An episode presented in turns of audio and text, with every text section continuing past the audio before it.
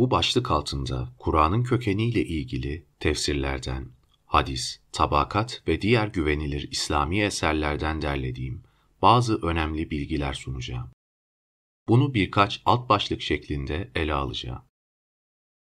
Bölüm 1 Kabe temelinden çıkan belgeler İslami kaynaklarda Kabe, kutsiyetinin insanlık tarihiyle birlikte var olduğu, hatta Hazreti Adem'in Hindistan'dan 40 sefer yaya olarak gelip Kabe'yi tavaf ettiği anlatılıyor.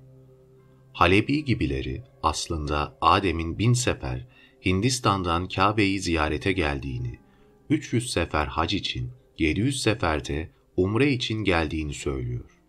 Bu durumda şu ek bilgi de ortaya çıkıyor. Hazreti Adem aslen Hindistanlıymış. Bazı rivayetlere göre Kabe'nin dünyadan da önce yaratıldığı ancak İbrahim zamanında üzerinde bina inşa edildiği söyleniyor.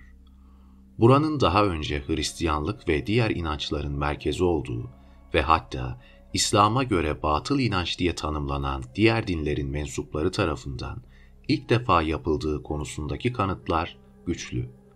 Ancak İslamiyet gelince burayı kendine mabet olarak seçmiş ve doğru olmayan bazı yakıştırmalarda bulunmak suretiyle tüm tarihi gerçekleri göz ardı etmiştir. Bilindiği gibi Kabe'nin bugünkü misyonu daha önce Kudüs'teki Mescid-i Aksa'ya aitti. Hazreti Muhammed gelince bu kutsiyeti alıp Kabe'ye, kendi memleketine verdi. Böyle yaptıktan sonra da yeni bir ayet geldi. Bazı beyinsizler diyecekler ki, var olan kıbleden hangi nedenle çevrildiler? Yani kıble niye değişti? Halbuki doğu da batı da Allah'ındır. Yani Allah'tan sual edilmez. O değiştirmişse karşı koymak, itiraz etmek yoktur şeklinde ilginç bir ayettir bu. Şimdi de sanki böyle değil mi? Yıllardır hep tartışılıyor. İstanbul'daki Ayasofya'yı camiye çevirelim mi, çevirmeyelim mi diye. Şu an birçok ülkede cami olarak bilinen mabetler aslında başlangıçta farklı inançlar tarafından inşa edilmiştir. Ancak yönetim el değiştirince bunlar camiye çevrilmiştir. Günümüzde de işgal edilen coğrafyaların il, ilçe, köy, dağ, vadi, ırmak vesaire adları değiştirilmiyor mu? Kur'an'ın kökeniyle ilgili vereceğim bilgiler arasında Kabe ile alakalı önemli bazı ipuçları var. Hemen izah edeyim. Hazreti Muhammed henüz 35 yaşındayken ve daha peygamberlik fikri ortada yokken Kabe tamir ediliyor ve o sırada Süryanice yazılmış 2-3 kitap Kabe'nin temelinde ve makamı İbrahim denilen yerde ele geçiyor. Hatta bu tamirat sırasında altın, gümüş hazineler de çıkıyor ve talan ediliyor. Bu arada talan edenlerden düvey kadında biri yakalanıyor ve eli kesiliyor. Kabe'de hazinelerin olduğunu Hazreti Muhammed de dile getiriyor. Daha sonra kendi zamanında da bu hazineler orada duruyormuş. Mesela eşi Ayşe şöyle diyor. Muhammed bir gün bana, insanlar cahil olmasaydı ben Kabe içindeki hazineleri çıkartırdım dedi. Bu en başta Müslim'de geçiyor. Anlaşılan Hazreti Muhammed kendi zamanında o hazinelere dokunmamış. O halde onlara ne oldu? Hala duruyorlar mı? Yoksa birileri almış mı? Bunu bilmiyoruz. Bu olaydan da anlaşıldığı kadarıyla demek ki Kur'an'da geçen, hırsızlık yapan erkek ve kadının yaptıklarına karşılık Allah'tan bir ceza olarak ellerini kesin. Ceza yöntemi çok eski. Hazreti Muhammed ise bu geleneğe ancak onay vermiş oluyor. Tanrı buyruğu olarak kabul ediyor ve ona baş eğiyor. İslamiyet yayıldıktan sonra hala Kabe içinde birçok şekil vardı ve onlar arasında Hazreti İsa ve annesinin de resim figürleri vardı. Hatta bir ara Hazreti Muhammed Şeybe adındaki kişiye hepsini kır ancak İsa ile Meryem'in resimlerine dokunma diyor ve onlara dokunulmuyor. Kaynaklarda bu resimlerin Mekke'nin fethi sırasında Kabe'de durduğu ve o sırada Muhammed'in Hazreti İsa ile annesininkine karışmayın dediği anlatılıyor. Bunu şunun için yazdım. Bir taraftan Kabe temelinden Süryanice belgeler çıkıyor. Diğer taraftan bugünkü kiliselerde olduğu gibi Hazreti İsa ile annesinin resimleriyle Kabe süslenmiş durumda. Bu aslında bazı şeyleri çağrıştırıyor. Demek ki bu mabet değişik inanç mensupları arasında hep el değiştirmiş. Kim o coğrafyaya hakim olmuşsa orayı kendi inanç merkezi haline getirmiş. Bu bir bakıma şundan da önemli. Hani Ebrehe gelip Kabe'yi yıkmak isterken o, ebabil kuşlarını gönderip onu ve askerlerini yok etmeyi bildiriyor. Kur'an'da Fil suresinde bu anlatılıyor. Bir taraftan bırakmıyor ki Ebrehe gelip zarar versin. Diğer taraftan da tarih boyunca hep değişik batıl inançların merkezi haline gelmiş bir yere Tanrı seyirci kalıyor. En azından İslami kaynakların da kabul ettiği şu gerçek var. Hazreti Muhammed henüz peygamberlik iddiasında bulunmadan önce Kabe'nin içinde 360 put vardı. Peki niye Ebrehe'ye karşı sert davranılmış? Ancak bunlara da göz yumulmuş diye sorulmaz mı? Neyse, asıl konuya devam edelim. Çıkan belgeler kimde kaldı sorusuna gelince o dönem peygamberin dedesi Abdülmuttalip hayattayken yönetici oydu. Onun ölümünden sonra yönetimi Hazreti Ali'nin babası Ebu Talip devralıyor. Yani o belgelerin Hazreti Muhammed'in eline geçmesi konusunda herhangi bir zorluk yoktu. Para, maddiyat olsaydı kabul edilmeyebilirdi. Kaldı ki yönetim onlarda olunca elbette çıkan bu gibi belgeler de onların eline geçmiştir. Sunacağım bilgiler birçok İslami kaynakta anlatılmakta. Örneğin en eski tarihçiler İbn İshak, İbn Hişam, Salihi gibileri. Kabe tamiri sırasında üç belgenin ortaya çıktığını yazıyorlar. Herkes gücü oranında bu çalışmada yer alıyor. Hazreti Muhammed de onlar gibi bu işte yer alıyor. Amele gibi çalışıyor. Kendisi de Kabe tamirinde çalışmaya başlayınca amcası Abbas, peştemalını omzuna al, öylesine taş çek, yoksa yara olur, diyor. Hazreti Muhammed bir ara taş çekerken yere düşüp bayılıyor. Aklı başına gelince, avret yerimi örtün, diye sesleniyor. Bu olay, Buhari'de birkaç yerde ve Müslim'de anlatılmakta. İşte bu çalışma esnasında biri Kabe'nin temelinden, diğeri de makamı İbrahim denilen yerden iki belge ortaya çıkıyor. Bunlar Süryanice olarak yazılan eserler. Şu not da önemli. O çıkan kitabı okuyan kişi daha sonra şu ifadeyi kullanıyor. Bu belgelerde yazılanları size tam okuyup anlatsaydım başım belaya girerdi, diyor. Kim bilir, belki de diyecekti. Ama başı belaya girer diye sessiz kalmayı tercih etti. Müslüman yazarlar bu belgelerin içini boşaltmak için eften püften yorumlar uydurmuşlar. Ancak onların bu gibi açıklamalarının birer yakıştırma olduğu hem farklı İslami kaynaklardaki bilgilerden anlaşılıyor hem de mantıksal olarak bu yorumların doğru olmadığı belli oluyor. Mesela şöyle deniyor. O çıkan kitaplarda yazılıymış ki ben Tanrı olarak kainatı yarattığımdan beri burayı da kutsal bir mabet olarak yarattım. Bu coğrafyada yaşayanların rızkı dünyanın her yerinden buraya akar. Bir de Kabe içindeki hazinelere kimse karışmasın diye Tanrı bir ejderhayı orada görevlendirmiş. Kabe içindeki o hazineleri tam 500 yıl korumuş şeklinde mitolojik rivayetler anlatılıyor. Peki madem 500 yıl boyunca Tanrı emriyle o ejderha o hazineleri korumuş, bu durumda sorulmaz mı ki o hazineler nereden geldi? Ve Tanrı kimler için korudu? Bunlar daha sonra ne oldu? Kimin eline geçti? Çünkü az önce de hadis sundum ki Hazreti Muhammed kendi zamanında o hazinelere dokunmamış. Onun için diyorum, Madem öyleyse Tanrı onları kimler için korumuş ve o altınlara ne olmuş?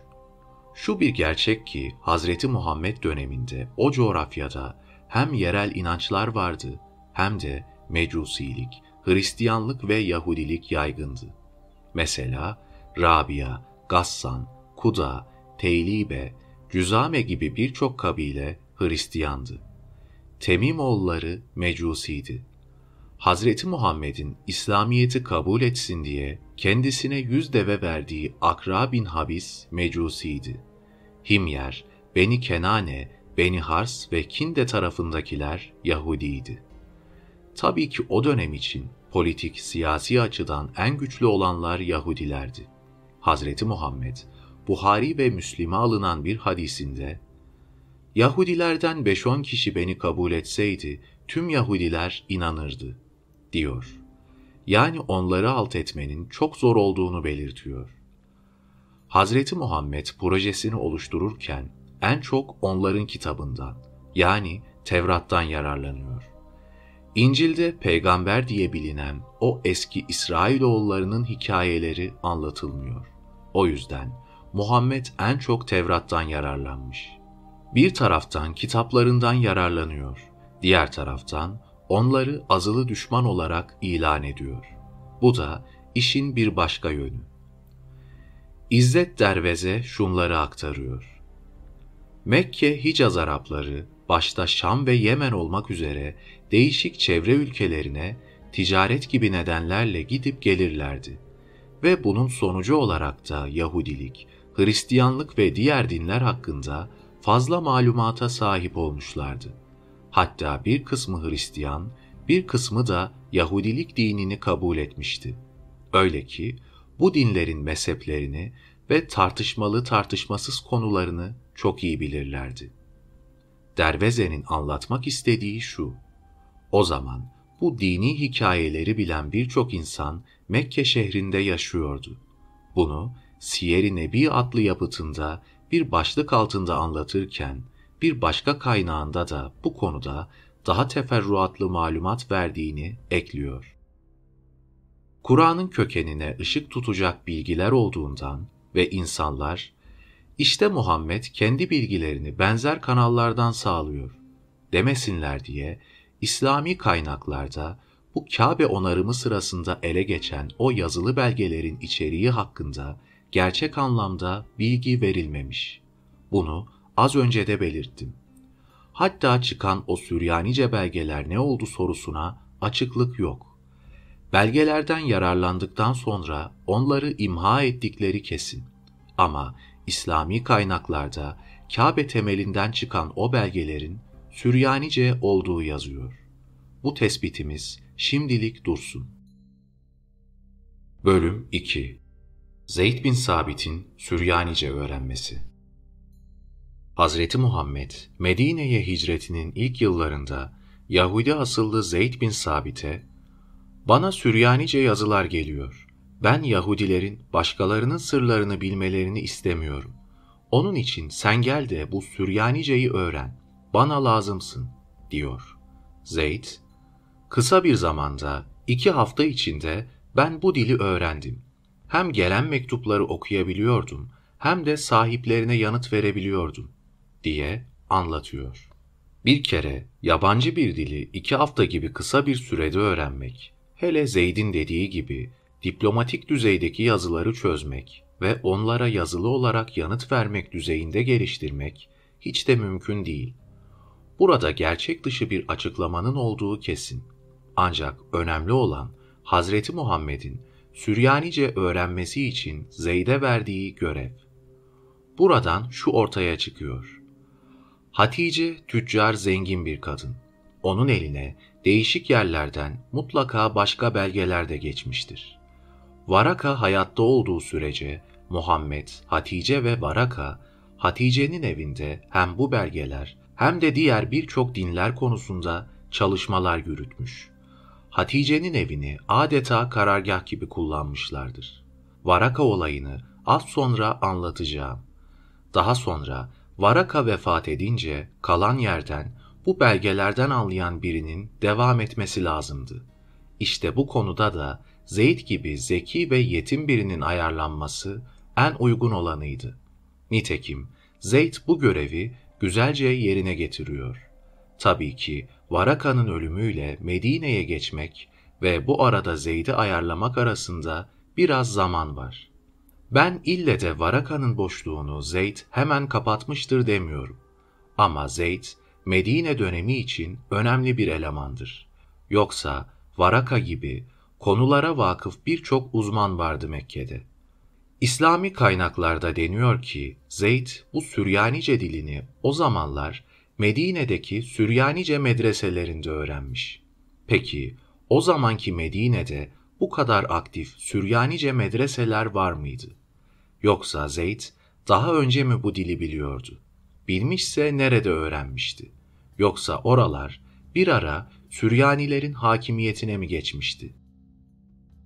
Hazreti Muhammed için şu avantaj da vardı. O zamanın Yahudileri Tevrat'ı kendi dilleriyle okur, Arapça olarak Müslümanlara anlatırlardı. Bu zaten Diyanetçe tercüme edilen Tecrid-i Sarih'te de anlatılıyor. İzzet Derveze'nin de belirttiği gibi inançlar o kadar iç içe girmişti ki birbirlerinden etkilenmemeleri, yararlanmamaları mümkün değildi. O dönemdeki Orta Doğu'da örf, adet ve inançların birbirlerini nasıl etkiledikleri konusunda somut bir örnek vermekte yarar var. Hazreti Muhammed Medine'ye geçmeyene kadar Medine halkı iki bayrama inanır, onları kutlardı. Bunlar her yıl 21 Mart'ta kutlanan Nevruz Bayramı'yla yine o zaman Mezopotamya halkları tarafından her yıl 22 Eylül'de kutlanan Mihrican, Mihriban Bayramı'ydı. Ve Medineliler de bunları kutlardı. Yani bu iki bayramın çıkış yeri orası olmadığı halde oralara kadar yayılmıştı ve o halklar bu bayramları kutluyordu. O dönem teknoloji gelişmemişti ama iletişim bir şekilde sağlanıyordu. Zeyd'le ilgili şu önemli notu yazmakta fayda var. Hazreti Muhammed Medine'ye gelince halk kendisini karşılıyor. O zaman Zeyd bin Sabit de karşılayanlar arasında. Zeyd'in, ben o zaman 11 yaşındaydım şeklinde açıklaması var. Zeyd anlatıyor. Karşılamaya gelenler o sırada Hazreti Muhammed'e bu çocuk sana gelen Kur'an surelerinden 17'sini okuyabiliyor deyince ben Hazreti Muhammed'in yanında onları okumaya başladım. Kendisi beni dinledi ve hayretler içinde kaldı. Bir kere Hazreti Muhammed henüz Medine'ye geçmeden o ufak çocuğun Kur'an'dan bu kadar sure ezberlemesi akıldan uzak bir şey. Çünkü en başta Zehebi gibi bir İslam düşünürü Hazreti Muhammed Medine'ye gelince Zeyd 11 yaşındaydı ve yeni Müslüman oldu, diyor. Peki bu durumda 17 sureyi ne zaman öğrenmişti? Burada benim anladığım şu. Kur'an'da peygamber diye geçen ve olayları Tevrat'tan alınan Yusuf Züleyha, Adem Havva, İbrahim oğulları İshak ve İsmail, Nuh, Lut ve birçoğunun hikayelerini çocuk babalarından öğrenmiş ve bu karşılaşmada bunları anlatmış olabilir.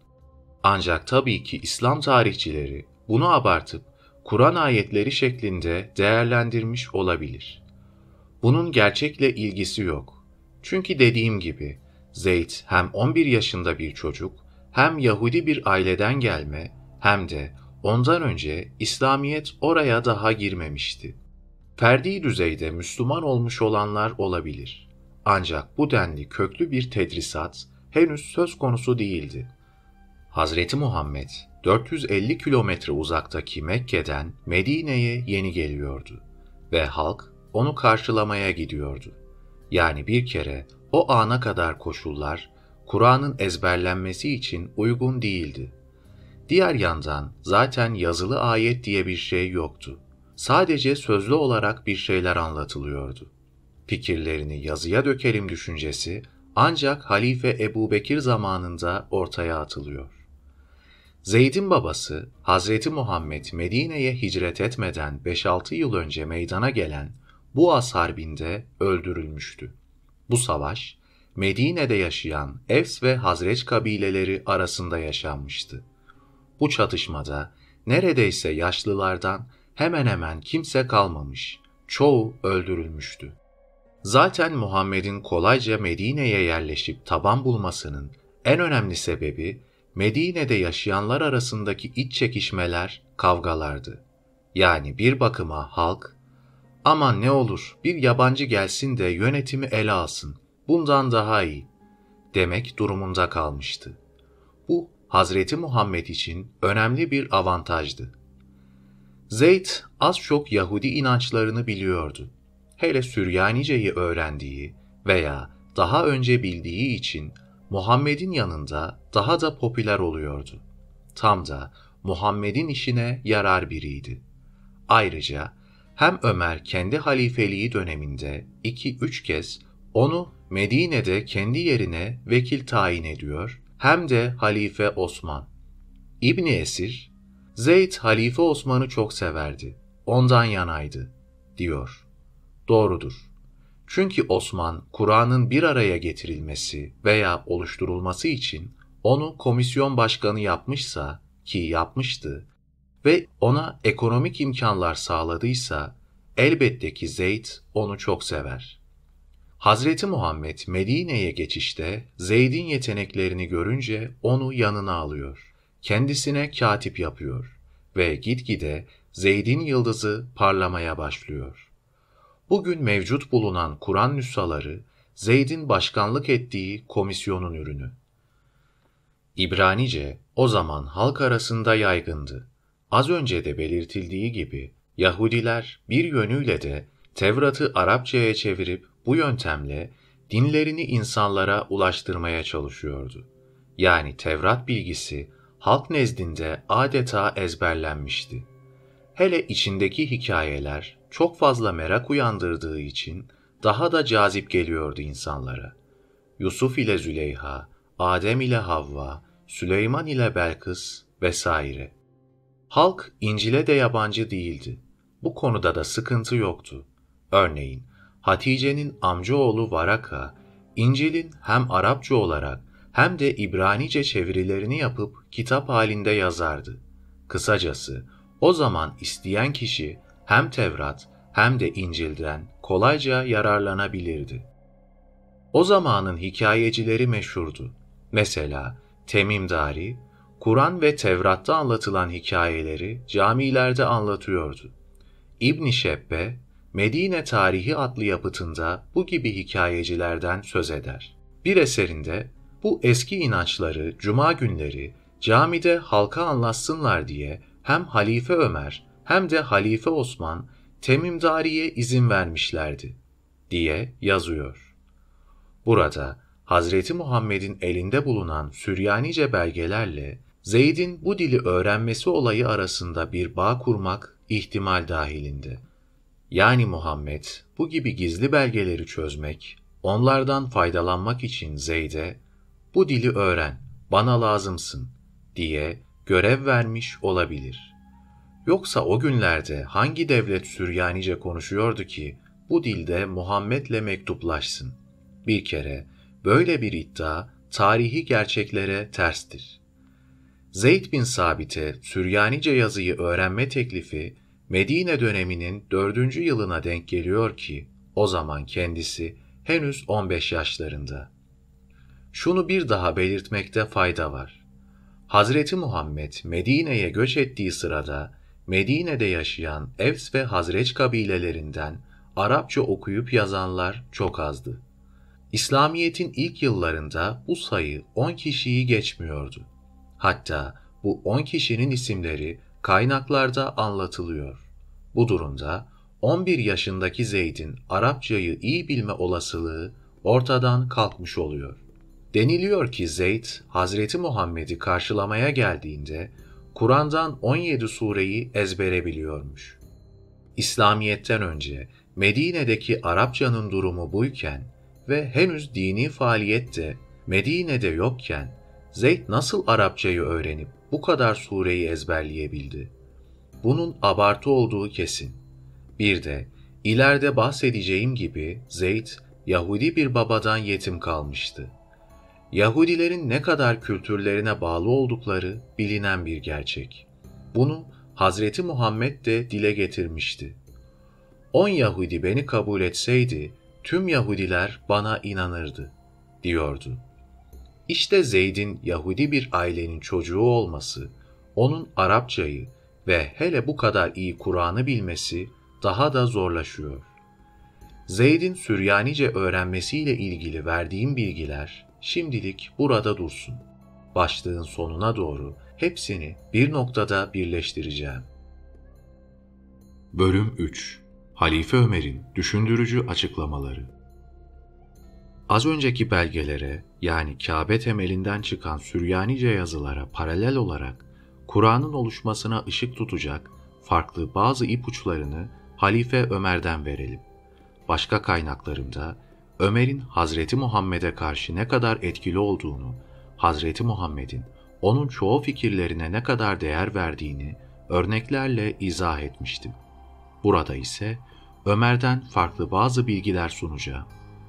Bunu anlatırken bilinsin ki o zaman her taraf belgelerle doluydu. Yazılı belgelerden ziyade halk sözlü olarak zaten eski dinler hakkında malumat sahibiydi. Bugün Müslümanlardan da okuyanı olsun, okumayanı olsun sorulsa herkes zekat, hac, namaz, oruç yani bu temel bilgiler hakkında bir şeyler bilmekte. O zaman da böyleydi. Kaldı ki daha önce de belirtildiği gibi ayrıca yazılı belgeler de vardı ve onlara ulaşmak kolaydı. Halife Ömer bir gün birinin yanından geçerken adamın bir kitap okuduğunu duyuyor. Adam Tevrat'tan bazı bölümler okuyor. Ömer yaklaşık bir saat adamın okuduklarını dinliyor ve çok etkileniyor. Bu arada adama soruyor. Bundan bana da yazar mısın? Adam olumlu yanıt veriyor. Ömer pazara giderek bir deri parçası alıyor ve adamın yanına geliyor. Adam derinin her iki yüzüne o kitaptan yazıp Ömer'e veriyor. Ömer'in işi bitince doğruca Hazreti Muhammed'in yanına gidip o yazıları okumaya başlıyor. O kendine göre iyi bir iş yaptığını sanmakta. Ama Hazreti Muhammed öylesine bozulur ki orada bulunanlardan biri Ömer'e "Sen ne okudun? Baksana Hazreti Muhammed'in yüzüne kadar bozuldu." der. Söz deri parçaları üzerine yazılardan açılmışken burada Muhammed'den asırlar önce yaşamış olan ve felsefesi tüm kutsal dinlere ışık tutan Zerdüşt'ün kitabı Avesta'nın o zaman üzerine yazıldığı malzeme hatrıma geldi. Avesta'yı 12 bin öküz derisi üzerine yazıyorlar. Büyük İskender Mezopotamya'yı istila edince bunlardan ele geçirdiği yaklaşık 17 ciltlik kısmını yakıyor. Şu an var olan Avesta'yı o zaman bu istila nedeniyle Hindistan'a kaçanlar beraberlerinde götürüp kurtarıyorlar. Evet, insanlık çok eski.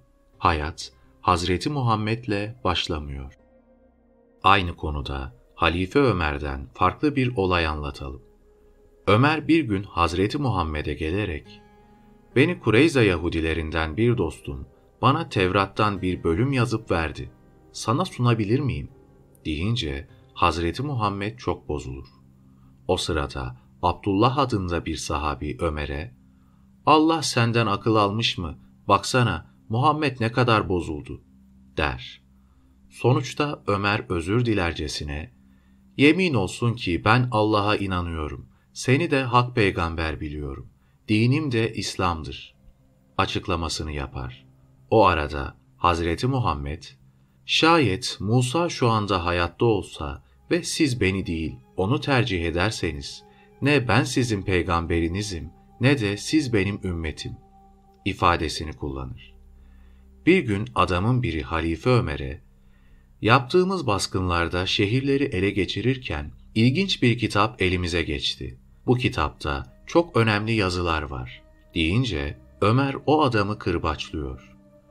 Kur'an dışında başka kaynakları kurcalamayın diyor. Yine bir gün Ömer duyuyor ki adamın birinde Tevrat'tan Daniel bölümü varmış. Hemen onu çağırıyor ve cezalandırmak istiyor.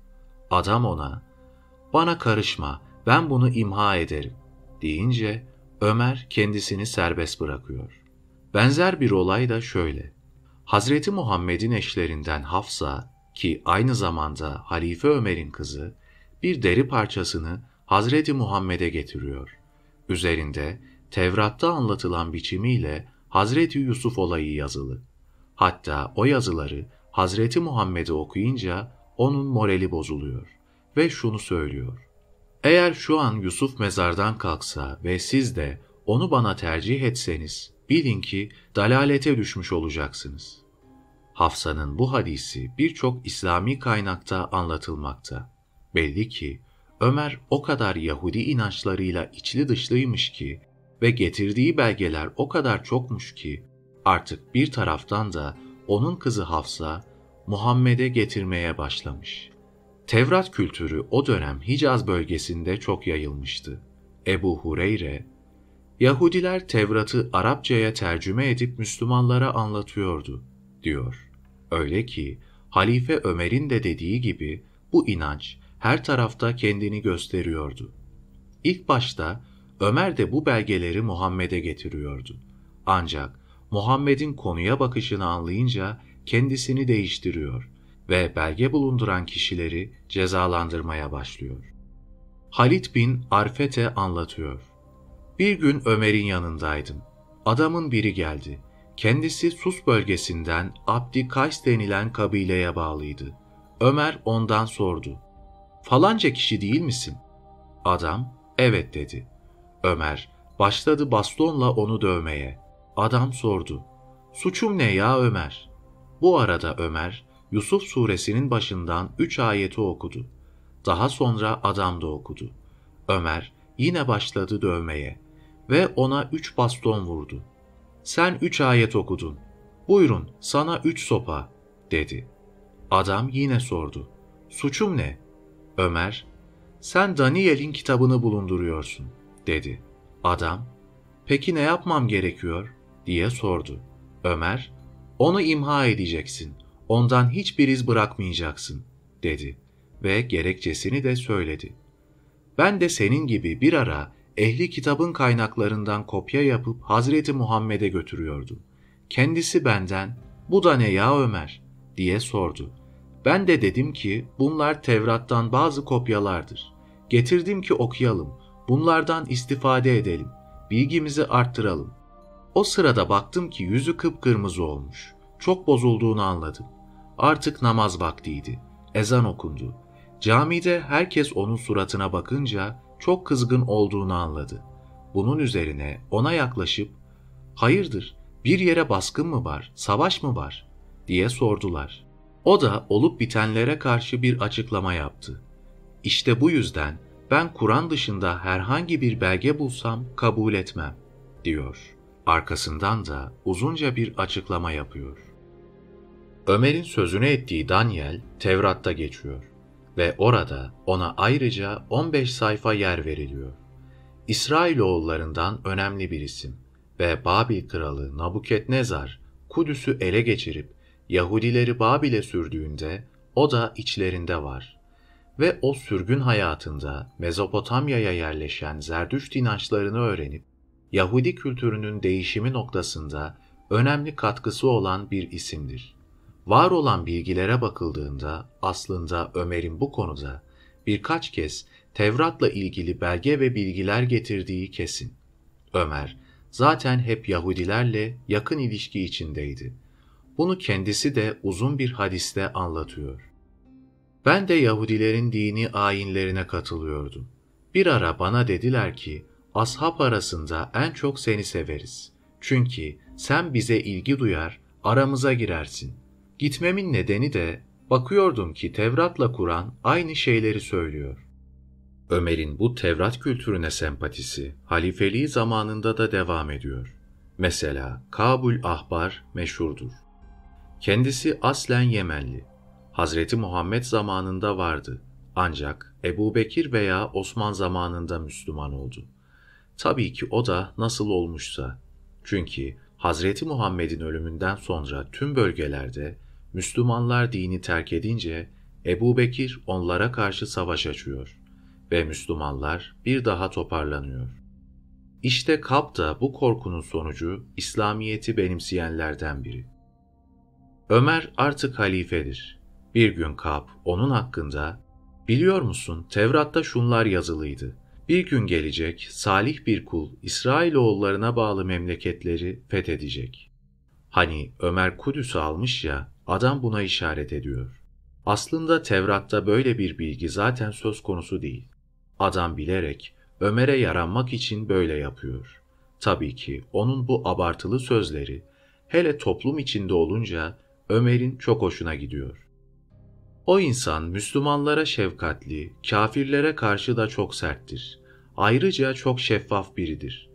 İçi ve dışı, sözüyle eylemi hep aynıdır. Onun yanında torpil yoktur. Yabancı, akraba hep aynıdır. Ona bağlı olanlar gece ibadetle meşguller. Gündüz de düşmana karşı aslan kesilirler. Ancak birbirlerini severler. Şeklinde sözler söyleyerek Ömer'i Tevrat'a yerleştiriyor. İşte benzer sözlerinden dolayı Ömer onunla çok ilgileniyor.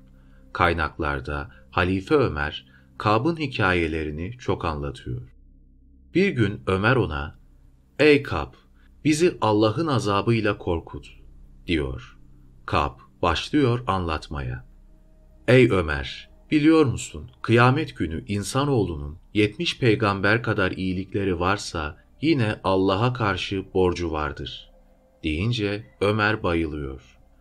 Bir ara ayılınca, ''Ey Kap, bizi korkutmaya devam et.'' diyor. Bu sefer Kap, cehennem ateşi o kadar keskindir ki tek bir kıvılcımı yeryüzüne açılsa bütün insanların beyni yanar, diyor. O sırada korkudan Ömer yine bayılıyor. Yani Kap hikayelerde, hurafeler konusunda uzman biri.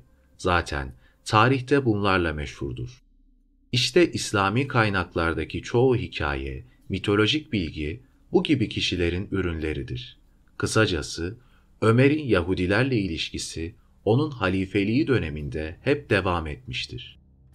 Ünlü Kur'an yorumcusu Fahrettin Razi kendi tefsirinde Nahl suresi 103. ayette bazıları Hazreti Muhammed'i peygamberliğe iten, teşvik eden aslında Hatice'nin kendisidir diyorlar şeklinde bir rivayet naklediyor. Aslında en doğru olanı budur. Çünkü Hatice o günkü şartlara göre bilgi bakımından doluydu. Ayrıca Varaka adında bilge bir kişi vardı onun yanında. İbni Hişam, bu adam bilgi bakımından iyi eğitim almıştı. Din olarak da Hristiyandı. Bunu çok iyi biliyordu. Ayrıca Yahudilikte de bilgisi fazlaydı diyor. Şu da var ki Hatice'nin malı tüm Kureşlilerin malından daha fazlaydı. Ve Muhammed de onun işçisi olarak Şam tarafına gelip Hatice adına ticaret yapıyordu. Bu süre içinde birkaç kez Rahip Bahira ile görüşmüş, bu gibi konularda ondan bilgi almıştı. Hatta kitaplarda şu da var. Güya Hazreti Muhammed, Cebrail bana vahiy getirdi dediği zaman Hatice bizzat Şam'a, Bahira'ya gidip soruyor. Muhammed bu gibi şeyler anlatıyor. Fikrin ne? diye. Hatice, aslen Ninavalı yani Musullu olan ve birçok kitap sahibi olan Hristiyan Atlas'a da uğrayıp soruyor. Bahira Hatice'ye, müjdeler olsun size, şeytan Cebrail kılığına giremez. Madem öyleyse doğrudur, eşim peygamberdir, diyor. Belli ki Hatice bu iki insan ve daha nice insanları çok iyi tanıyormuş. Konumu itibariyle bu gayet doğal. Çünkü o büyük bir tüccardı ve her kesimden müşterileri vardı. Bunlara gidişinin nedeni aslında Muhammed'in durumunu sormak değil, tersine onlardan bilgi alıp Muhammed'e aktarmaktı. Konuya ilişkin ilginç bir örnek vereyim. Hem de güvenilir ve en eski İslam tarihçileri İbni Hişam ve İbni İshak'tan. Hazreti Muhammed henüz başına gelenleri çözmeden, neyin nesi olduğunu bilmeden konuyu Hatice'ye açıyor. Biri benimle konuşuyor, Cebrail'im diyor. Sence bu ne olabilir? diye fikrini almak istiyor. Hatice ona, Bir gün sana gelirse bana bilgi ver, diyor. Bu arada Cebrail geliyor ve Hazreti Muhammed Hatice'ye işte geldi, şu an yanımızda, diyor. Hatice, peki o zaman kalk, sol dizimin üzerinde otur, diyor. Muhammed oturunca Hatice soruyor. Cebrail hala burada mı? O, evet anlamında başını sallıyor. Peki, kalk bu sefer sağ dizim üzerinde otur, diyor. Muhammed onu da yapıyor. Ve Hatice yine soruyor. Cebrail hala burada mı? Kendisi de, evet hala burada, diyor. Bu kez, kalk kucağımda otur, diyor. Muhammed onu da yapıyor. Ve Cebrail yine orada, gitmiyor. Son kez Hatice, bu sefer ben başımı açıyorum, diyor ve açıyor. Bundan sonra yine soruyor. Hala burada mı? O da, hayır, çıktı, yanıtını veriyor. Bunun üzerine Hatice Muhammed'e, sebat göster, dayan, o Cebrail'dir, sen de peygambersin. Çünkü Cebrail başı açık kadınlara bakmıyor, onların yanında durmuyor, diyor. İşin mitolojik yanı bir tarafa, demek ki onun peygamber olup olmadığını test eden, bu konuda uzman olan Hatice'ymiş. Kadın kısmı Kur'an'da bir hiçtir. Ama bu olayda bakıyoruz Hatice baş aktör ve Muhammed'in peygamber olup olmadığını kendisi test ediyor. Bir de Muhammed Hatice'nin sağ dizi, sol dizi üzerine oturuyor. Daha sonra onun kucağında oturuyor. Cebrail bunu ayıp görmüyor. Oradan gitmiyor. Ancak Hatice başını açınca sanki harama bulaşmayayım diyerek orayı terk ediyor ve başı açık bir kadına bakmadığı için Cebrail diye kabul ediliyor. Başörtüsü demek Cebrail için bu kadar önemliymiş demek ki. Evet, bunları önemli kişiler anlatıyor. İçlerinde tarihçi, tefsir sahibi Taberi de var ve bunlar bunu anlatırken de zevkle anlatmışlar. Böyle saçmalık olur mu? Bunlar yanlıştır gibi bir yorumda da bulunmamışlar. Hazreti Muhammed bu kadar malın alışverişini yaptığına göre mantıksal olarak onun okur yazar olmadığı düşünülemez. Bir kere okur yazar olmasaydı Hatice o büyük serveti ona teslim edip Şam taraflarına göndermezdi. Bir de şunu düşünmek lazım. Muhammed'in dedesi Abdülmuttalip vefat edince Muhammed'in amcası Ebu Talip onun velayetini üstlenmiştir ve hatta riski göze alarak onu inanmayanlardan korumuştur. Yani Ebu Talip Muhammed'i çok seviyordu. Bir kere bunda itiraz yok. Hatta kimileri yetim kaldığı için onu kendi oğulları Ali ve Cafer'den de çok sevdiğini rivayet ediyorlar. Peki o zaman niye iki oğlu Ali ve Cafer'e okuma yazma öğretti de Muhammed'e öğretmedi diye sorulmaz mı? Bilindiği gibi Hazreti Ali Muhammed'in katibiydi. Yine Ömer, Osman, Ebu Bekir okur yazardı. Neden Muhammed'in yaşıtları okur yazardı da kendisi bürokrat ve hatta kral mevkiinde sayılan bir ailenin çocuğu ve üstelik zeki olduğu halde okur yazar olamadı. Bir de eğer Mekke'de Habeşçe konuşanlar yoksa o zaman nasıl iletişim kurdular da bir iki sefer Habeşistan'a hicret ettiler. Demek ki o zaman ticaret sayesinde birçok dil biliyorlardı. Zaten küçükken amcası Ebu Talip'le birlikte ticaret amacıyla Yemen, Şam tarafına gidip birçok şey öğrenmişti. Hatta kendisinin benden daha iyi Arapça bilen yoktur anlamında bir sözü var. Ve bunun gerekçesini şöyle açıklıyor. Ben Kureyş soyundanım. Yani Mekke'nin bürokrat kesiminden geliyorum. Bu pozitif bir faktördür. Ayrıca Saat oğullarında 6 yıl kaldım. Onların Arapçaları en fasih olanıydı. O yüzden en iyi Arapçayı ben bilirim, diyor. Temimdari gibi hikayecilerin faktörü de önemli. Bu adamın adı Temim bin Efs'tir ve aslen Filistinli bir Hristiyandır. Hazreti Muhammed'in ölümüne yaklaşık bir yıl kala gelip Müslüman olmuştur. Bu adam hakkında bazı Avrupalı bilim araştırmacıları şunları anlatıyor. Aslında Temimdari Muhammed'in projesi üzerinde çok olumlu etki bırakan biri. Ancak bu insanlardan gizlendi. Mesela bir gün çıra getirip Hazreti Muhammed'in camisinde yakınca Muhammed çok sevinip ona dua ediyor. Hatta buna karşı Temimdariye, senin bu iyiliğine karşı bir kızım olsaydı sana verirdim dediği de rivayetlerde var. Kur'an'daki hikayeler, İslam'da meşhur olan Deccal inancı, ölümden sonraki hayat gibi konularda Temimdari uzman biriydi. Tabii ki onun Hazreti Muhammed'in son yılında Müslüman olması eğer doğruysa, bu Muhammed için fazla bir şey ifade etmiyor. Belki Muhammed daha önce de onunla iletişim kurmuştur. Ancak Temimdari dışında da bu gibi düşünceler zaten o coğrafyada vardı. Temimdari ile ilgili az önceki iddiayı savunan yazarlardan biri de İtalyan araştırmacı Levi della Vidi'dir. Burada Tirmizi'den önemli bir örnek verelim. Haris bin Yezid el-Bekri anlatıyor. Bir gün Medine'ye gelip Hazreti Muhammed'in yanına vardım. O sırada cami cemaatle doluydu ve orada siyah bayraklar dalgalanıyordu. Bilal-i Habeşi kılıcını kuşanmış Hazreti Muhammed'in yanında duruyordu. Neler oluyor diye sordum. Hazreti Muhammed yanıt verdi. Anıt bin As'ı Rebiya'ya gönderiyoruz dedi. Bu arada ben ad elçisi gibi olmaktan Allah'a sığınırım dedim. Hazreti Muhammed benden ad elçisi ne demek diye sordu. Ben de anlatmaya başladım. At kavmi kıtlığa uğrayınca Kayl adında birini su bulmak için görevlendiriyor. O da Bekir bin Muaviye'ye uğruyor. Bekir Kayl'e şarap içiriyor. Ayrıca iki güzel cariye de ona şarkılar söylüyor. Orada bir ay kaldıktan sonra Mühre bölgesindeki bir dağa çıkıp Allah'tan su istiyor.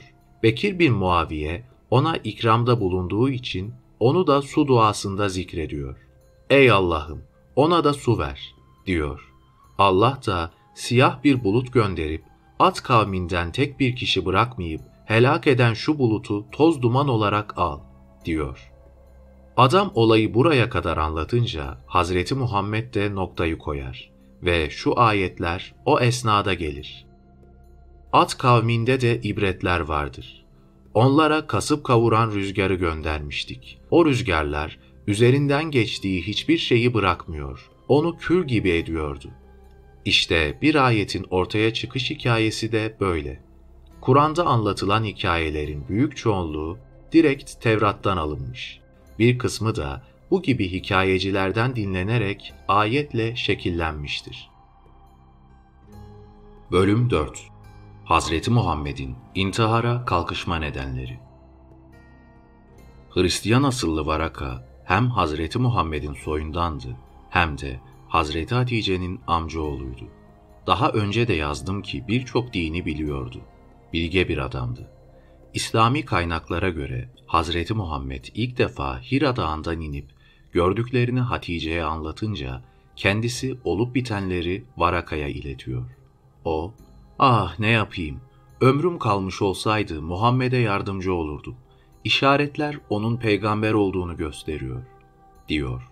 Ve burada Muhammed'le ilgili metiyeler şeklinde uzunca bir şiir okuyor. Bu şiirden yaklaşık 40 mısrasını İbni Kesir kendi kaynağına almış.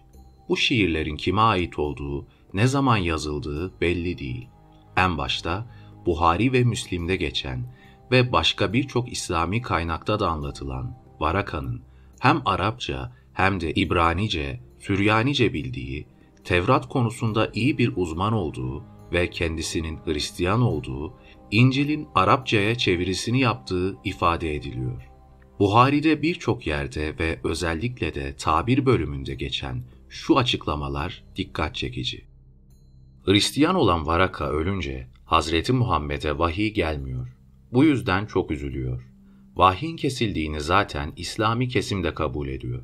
Ne kadar kesildiği konusunda ihtilaflar var vahyin kesildiğine dair ayet de var. Duha suresi hemen başta bunu açıklıyor. Burada vahyin ne kadar zaman zarfında kesildiği o kadar önemli değil. Önemli olan Varaka'nın vefatından sonra vahiy denilen Tanrı mesajının kesilmiş olması. Öyle ki Hazreti Muhammed Varaka'nın ölümünden sonra oluşan bu boşluk ve vahyin kesilmesi nedeniyle defalarca dağa çıkıp intihar etmek istiyor. Ancak her seferinde Cebrail gelip onu yatıştırıyor. Onu intihar etmekten vazgeçiriyor. Bu şekilde net açıklamalar var.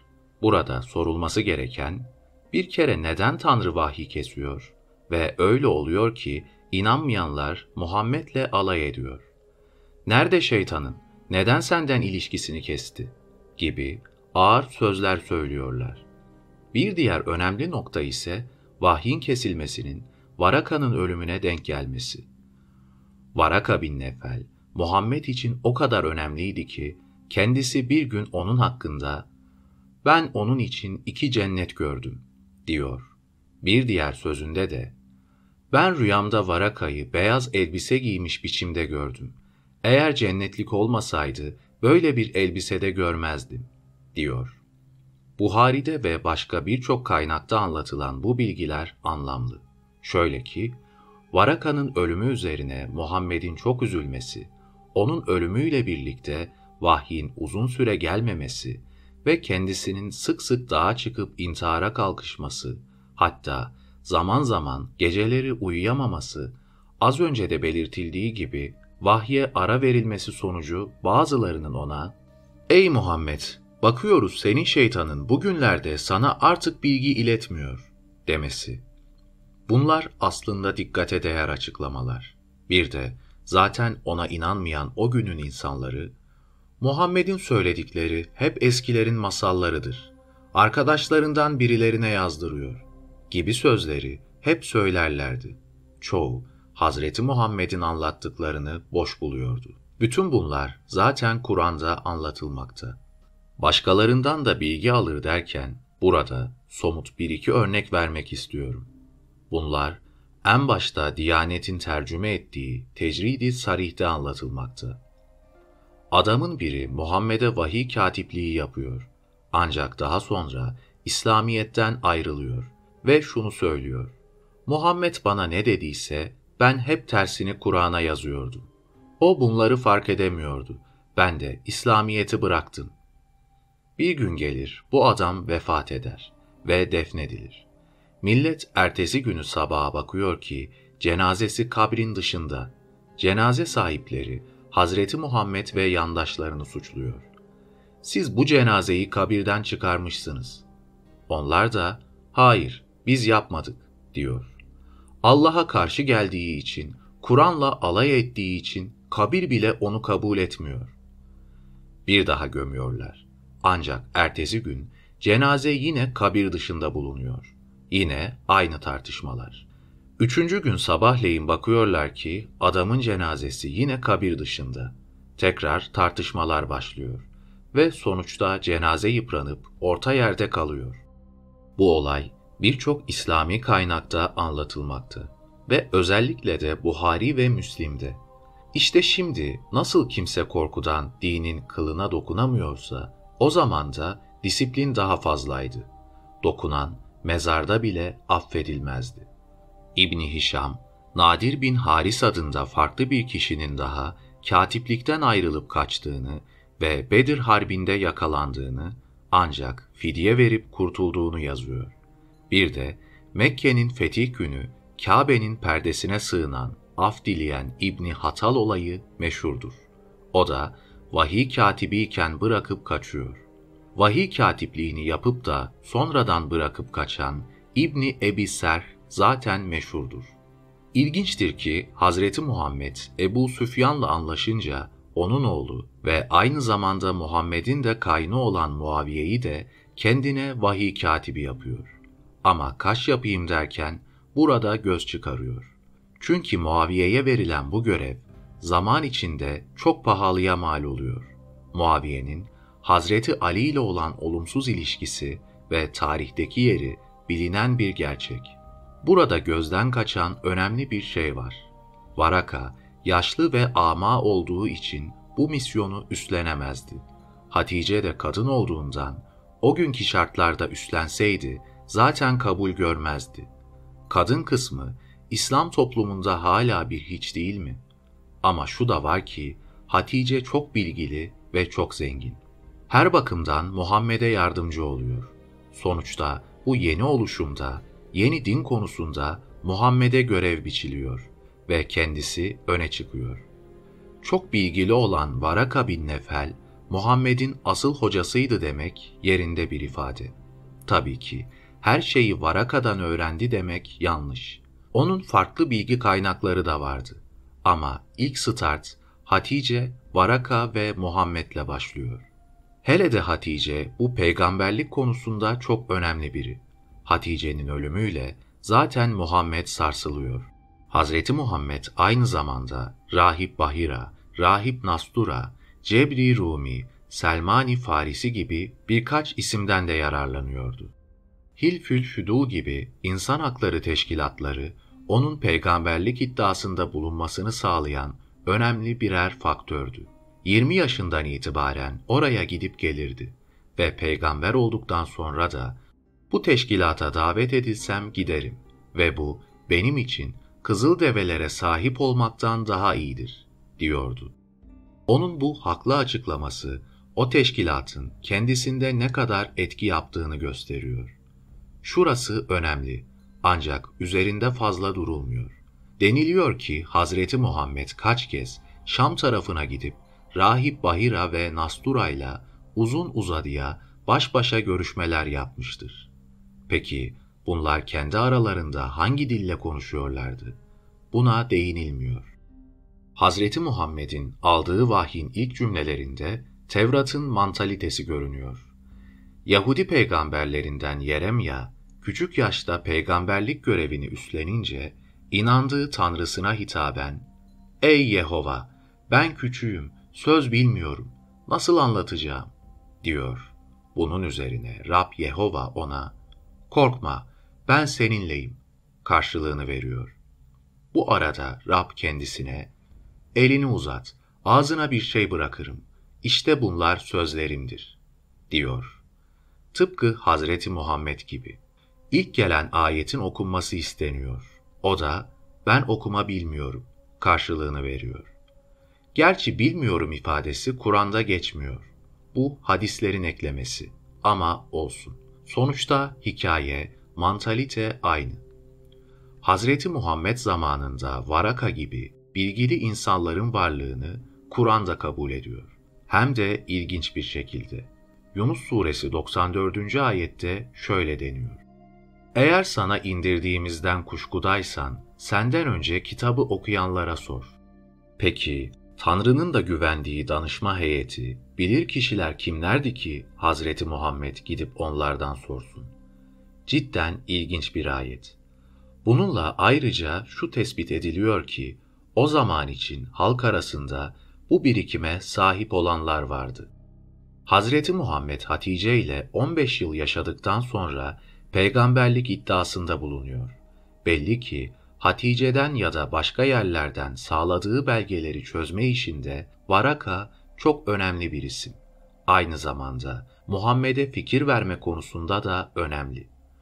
Burada Varaka'nın gücünü göstermek için değişik kaynaklarda anlatılan, Varaka'dan kaldığı söylenen yaklaşık 40 mısralık bir şiirin özetini numune olarak vermek istiyorum.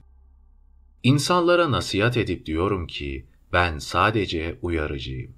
Kimse sizi kandırıp da yaratıcıdan başkasına ibadete teşvik etmesin. Şayet yaradan dışında başkasına ibadet etmek için birileri sizi kandırırsa, siz aranıza mesafe koyun. Kainatın sahibi Allah'ı her noksanlıktan uzak tutarım. Kendimi onunla korurum. Ona sığınırım. Kainattaki her şey ona kulluk eder. Kimse onun saltanatına ulaşamaz. Allah dışında her şey yok olur. Baki olan ancak Allah'tır. Mal ve evlat geçicidir ve geriye kalır. Dünya Süleyman gibi büyüklere bile kalmamıştır. Anlamında şiirleri var Varaka'nın. Bölüm 5 O günkü şairlerin Kur'an'daki izleri Varaka, Hatice ve Muhammed artık değişik kanallardan da bilgi toplamaya başlamışlardır. Mesela Hadremi oğullarının iki üç kölesinden söz edilmekte. Yesar, Yaiş ve Cebr. Bunların dilleri farklıdır ve Muhammed sık sık onlara giderdi. Bu yüzden onun muhalifleri, İşte Muhammed bildiğini bu insanlardan alıyor. Sonuçta ben peygamberim diyor. Eleştirisinde bulunuyorlardı. O yüzden Nahl suresi 103. ayet şöyle diyor. Sizin Muhammed hakkında falancadan yararlanıp onun sözlerini ayet yapıyor dediğiniz kişilerin dili Arapça değildir. Burada soru şu. Madem Muhammed okur yazar değildi ve onların da dili yabancıydı, o zaman Muhammed neden boşuna onların yanına gidiyordu? Şurası tartışmasız ki Hazreti Muhammed onlara çok sık uğruyordu. Artık bu durum milletin dikkatini çekiyordu. Öyle ki halk, ''Ey Muhammed, sen bilgini bunlardan alıyorsun.'' diyordu. Bir de madem onların dili yabancıydı, peki onlar dilsiz, sağır gibi mi yaşıyorlardı Mekke'de? Bu konuda Fahrettin Razi ve Taberi tefsirlerinin az önceki ayetin açıklama kısımlarına bakılabilir. Buhari'de birkaç kez tekrarlanan ve Müslim'de de geçen bir hadis var. İman Yemenlidir. Bence Hazreti Muhammed bu ifadeyi o Yemenli hocalarını bilge kişileri kastederek kullanmıştır. Yoksa imanın Yemenli olması söz mü? Bu kölelerin kitapları vardı. Tevrat ve İncil'i iyi biliyorlardı şeklinde bilgiler de var. Bana göre Kur'an'ın oluşumuna katkı sunan, başka bir deyişle Hazreti Muhammed'in en çok yararlandığı alan o günkü şairlerin şiirleriydi. Nedense bu hep gözden kaçmıştır. Aslında o günkü şiirlerle Kur'an karşılaştırılırsa çarpıcı sonuçlar ortaya çıkıyor. Özellikle Ümeyye bin Ebi Salt ve Kus bin Saide el-İyadi'nin şiirleri içerik itibariyle Kur'an'a çok yakın. Burada şunu rahatlıkla söylemek mümkün. Peygamberin en önemli kaynaklarından biri İslam öncesi şiirlerdir. Burada İmrül Kays'ın somut bir şiirinden altı mısrayı Kur'an'la karşılaştıralım. Önce şiirin tercümesini verelim. Sonra Kur'an ayetleriyle karşılaştırmasını yapalım. Şunu da belirtelim ki bu şair Hazreti Muhammed'den yaklaşık 30 yıl önce vefat etmiştir. Kendisi 540 yılında vefat etmiş. Muhammed ise 571'de dünyaya gelmiştir. Bunu niye yazdım? Eğer Muhammed zamanında veya daha sonra yaşamış olsaydı, Müslümanlar diyebilirdi ki kendisi Muhammed'den kopya almış. Dolayısıyla böyle bir şey de mümkün değil. Bunu da hatırlatmış olalım. İmrül Kays'ın şiiri şöyle. Kişi yazın ortasında kış ister. Öyle ki kış geldiğinde bu sefer ikrah eder. O tek tip hayata razı değildir. Kahrolası insan.'' ne kadar da nankördür. Kıyamet yaklaştı, ay yarıldı. Bu bir ceylanın kalbimi alıp sonra beni terk etmesinden oldu. Yerküre, kendine has sarsıntıyla sallandığı, toprak ağırlıklarını dışarı çıkardığı zaman. İnsanlar çarçabuk hazırlanır ki hesap günü kendi hesabını versin. O gün adil bir padişah hesap görecek. Sonuçta ya kişinin aleyhine ya da lehine olacak. İnsan kuş bakışı şiire bakınca şiirle Kur'an mantalitesinin benzer olduğunu görüyor. Detay kısmında da Kur'an'la örtüşen cümleler var. Mesela, kahrolası insan ne kadar da nankördür. Bu ifade harfiyen Abese suresi 17. ayette. Kıyamet yaklaştı, ay yarıldı cümlesi olduğu gibi Kamer suresinin başında yerküre kendine has sarsıntıyla sallandığı, toprak ağırlıklarını dışarı çıkardığı zaman mısrası Zilzal suresinin başında yer almakta. Bunlar harfiyen aynı olan cümleler. Bu şair kıyametten de söz etmekte. Adil bir padişahın önünde verilecek hesabı ve sonuçta verilecek kararın ya lehte ya da aleyhte olduğunu dile getirmekte. Yine insanoğlunun tek bir şeye razı olmadığını, isteklerinin farklı olduğunu işliyor şiirlerinde. Ki bu da Kur'an ruhuna tam da uygundur. O dönemin şairlerinden ünlü Ümeyye bin Ebi Sat'la ilgili biraz bilgi vermek istiyorum. Bu adam Hazreti Muhammed zamanında yaşamış çok ünlü bir şair ve aynı zamanda bilge bir adam. Kimilerine göre Hicri 2. yılı Bedir Harbi'nden sonra kimilerine göre de Hicri 9. yılda Taif'te vefat etmiştir. Yahudilik, Hristiyanlık, Mecusilik hakkında çok bilgi sahibi biri. Muhammed nasıl Şam tarafına gidip papazlarla tanışmışsa aynı şeyi Muhammed'den önce o da yapmış. Bir gün Muhammed Ümeyye'nin kız kardeşi Fana binti Ebi Salt'la konuşuyor. Sen abinin şiirlerinden hiç biliyor musun? Kadın evet deyince o başla bakalım diyor. Kadın önce onun hakkında bazı bilgiler veriyor. Uykuda onun nasıl karnının açıldığını, kalbinin çıkarılıp tekrar yerine konduğunu anlatıyor. Bilindiği gibi aynı yöntem Muhammed'in hayatında da var. Miraç olayından önce üç melek onun karnını açıyor ve kalbini çıkarıp zemzem suyuyla yıkadıktan sonra tekrar yerine bırakıyorlar ve ondan sonra göklere çıkıyor. Bu rivayet en başta Buhari ve Müslim'de anlatılmakta. İşte aynı şeyi bu Ümeyye denen şahıs da daha önce ortaya atmış. Benim karnımı açıp kalbimi yıkadılar demiş. Ondan sonra Hazreti Muhammed de aynı yöntemi uygulamış. Demek ki o zamanlar bu tür gelenekler adetmiş. Zaten Ümeyye arkadaşlarına ben peygamber hazırlığı yapıyorum, kendimi buna hazırlıyorum diyordu. Ama arkasını getiremeden vefat ediyor. Daha sonra da Muhammed bu projeye sahip çıkıyor. Onun kız kardeşi şiirlerinden 13 tane okuyunca Hazreti Muhammed kadına Meğer ki senin abin şiirleriyle Müslümanmış ancak kendisi kafir diyor. Bu fikirlerinin ne kadar birbirine yakın olduğunun da ifadesi. Ümeyye de Hazreti Muhammed gibi Allah'ın varlığını göstermek için kainattaki eşyayı, önceki peygamberleri örnek gösteriyor. Bunları argüman olarak sunuyor. Ayrıca nerede babalar, nerede ecdal, Kabe'yi yıkmaya gelen Ebrehe nerede? şeklinde hep insanları uyarıyor ve korkutuyordu. Genelde şiirlerine Elhamdülillah diye başlardı. Hazreti Muhammed nasıl Kur'an'da Hanif dinini övmüşse o da hep Hanif dinini dillendiriyordu.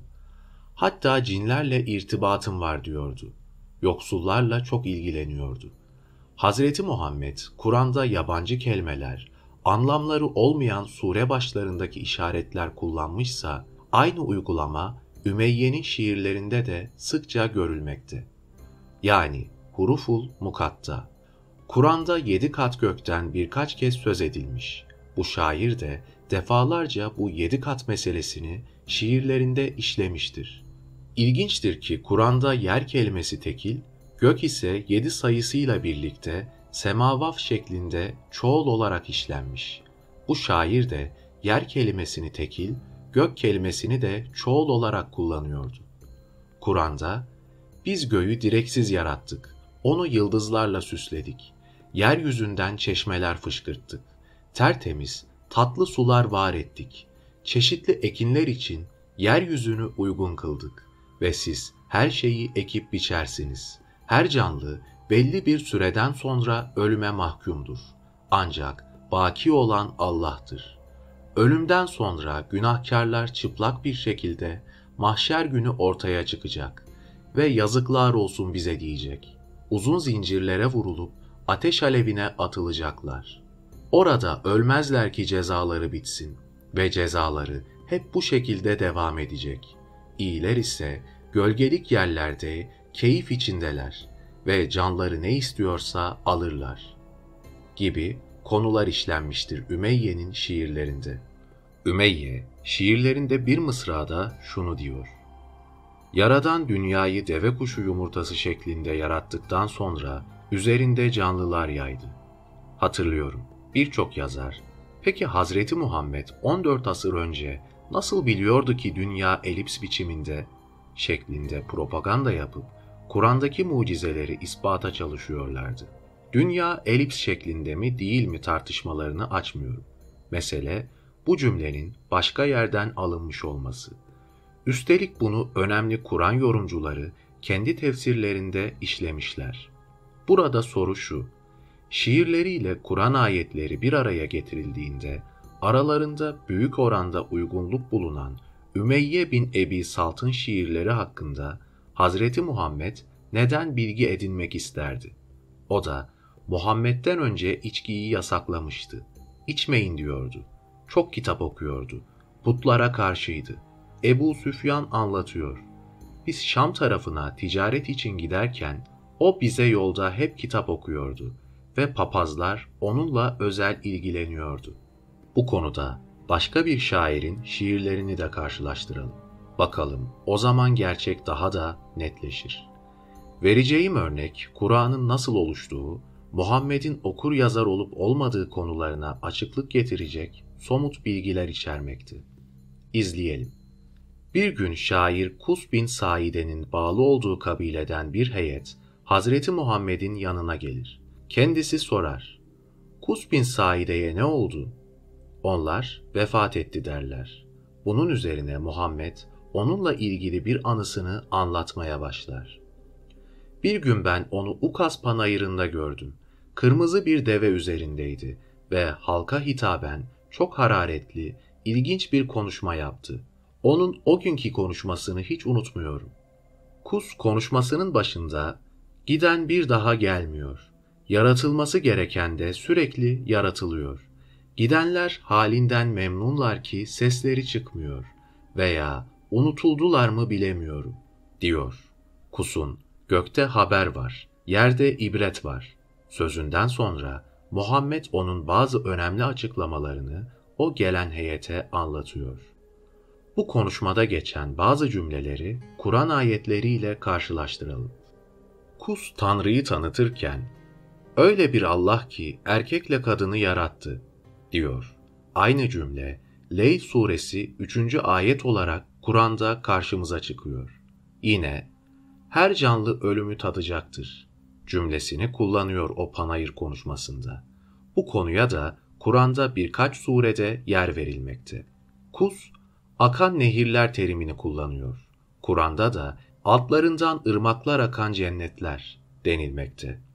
Kus konuşmasında dağları işlerken, dünyanın sallanmaması için bir nevi kazık görevini gören dağlar diyor. Bu da defalarca Kur'an'da işleniyor. Ölçtüğünüz zaman tas tamam ölçün ve doğru teraziyle tartın, diyor Kus. Aynı cümle olduğu gibi Kur'an'da yer almakta. Kus konuşmasında gökle ilgili bilgi verirken, gökyüzünün korunmuş bir tavan gibi yaratıldığını söylüyor. Bu tür cümleye de Kur'an'da iki surede yer verilmekte. Kus ve eşreketil ardü diyor. Yani yeryüzünün aydınlanmasından söz ediyor. Aynı cümle, aynı kelimelerle Kur'an'da yer almakta. İnsanların ahiretteki durumlarıyla ilgili bir kısım insanlar cennette, bir kısım insanlar cehennemdedir diyor. Bu ifade hiçbir değişikliğe uğramadan Kur'an'da yer almakta. Kur'an'da Leyl suresi var. Leyl gece demek ve surenin başında bu kelime geçtiği için o bölüme de ad olmuştur. Hemen ilk başta andolsun bürüdüğü zaman geceye denilmekte. Aynı cümle Kus'un o günkü konuşmasında da yer almakta. Kur'an'da deniyor ki, insanlar yıldızlarla yollarını bulurlar. Aynı cümle Kus'un o günkü konuşmasında da var. Üstelik bunları anlatan da Hazreti Muhammed'in kendisi. Kus, burçlar sahibi gökler cümlesini kullanıyor. Kur'an'da aynı cümleye üç surede yer verilmekte. Kur'an'da semai zatil buruç şeklinde geçerken Kus, semaün zatü ebraç diyor ki anlamları birebir aynı. Kus o konuşmasında kıyamet günü üfürülecek bir borudan söz ederken şu Arapça kelimeyi kullanıyor. Nüliha fis suri. Aynı kelime hiçbir değişiklik yapılmadan Kur'an'da da yer almakta. Kus konuşmasının bir yerinde dünyayı beşik gibi tanıtıyor. Dünyanın bu şekilde tanımlanması Kur'an'da iki surede yer almakta. Kus, andolsun ki siz kıyamet günü teke tek haşrolunacaksınız, diyor. Bu da Kur'an'da yer almakta. Konuşmasında Tanrı'yı tanıtırken, O bir tanedir. Ne doğurmuştur ne de doğrulmuştur diyor. Bu da İhlas suresinde yerini buluyor. Yine yaratıcıyla ilgili Rabbul ahretil bel'ula diyor. Yani hem ahiret hem dünyanın Rabbidir diyor. Bu da hiç değişikliğe uğramadan Kur'an'da yer alıyor. Hazreti Muhammed Kus'un bu konuşmasını gelen o heyetin huzurunda anlatıyor. Bu bir örnektir. Hele eğer Kus'un tüm şiirleri ortaya konup da bir karşılaştırma yapılırsa eminim ki daha ilginç örnekler bulunacaktır. Bu anlattıklarımı Kur'an üzerinde tefsir yazan, aynı zamanda tarihçi olan İbni Kesir yazıyor. Kitabı tahkik eden kişi ayrıca birçok yazarın da bunları işlediğini ekliyor ve kaynaklarını sayfalarıyla birlikte yazıyor. Peki Kus'un bunları anlatmaktan amacı neydi? Kus Hristiyandı ancak arayış içindeydi. Yeni bir din peşindeydi. Daha doğrusu ben peygamberim, bana vahiy geldi demeye hazırlanıyordu. Ancak yaşlıydı. Ömrü buna yetmedi. Demek ki o zaman ben peygamberim fikri bir kültür gibiydi. Bunu iyi yürüten, başaran kendini ilan ederdi. Hep söylüyorum, Müseyleme ve Tuleyha gibileri o dönemler peygamberlik ilan edenler arasındaydı. İşte bu yüzden Muhammed için Kus, Ümeyye, İmrül Kays gibi şairler önemli birer ilham kaynağı olmuşlardır. Bunlar varken Muhammed henüz peygamber olmamıştı. Daha sonra peygamberliğini açıklayınca bakıyoruz Kus'un bu bilgileri Mekke'de oluşan ayetlerde yer alıyor.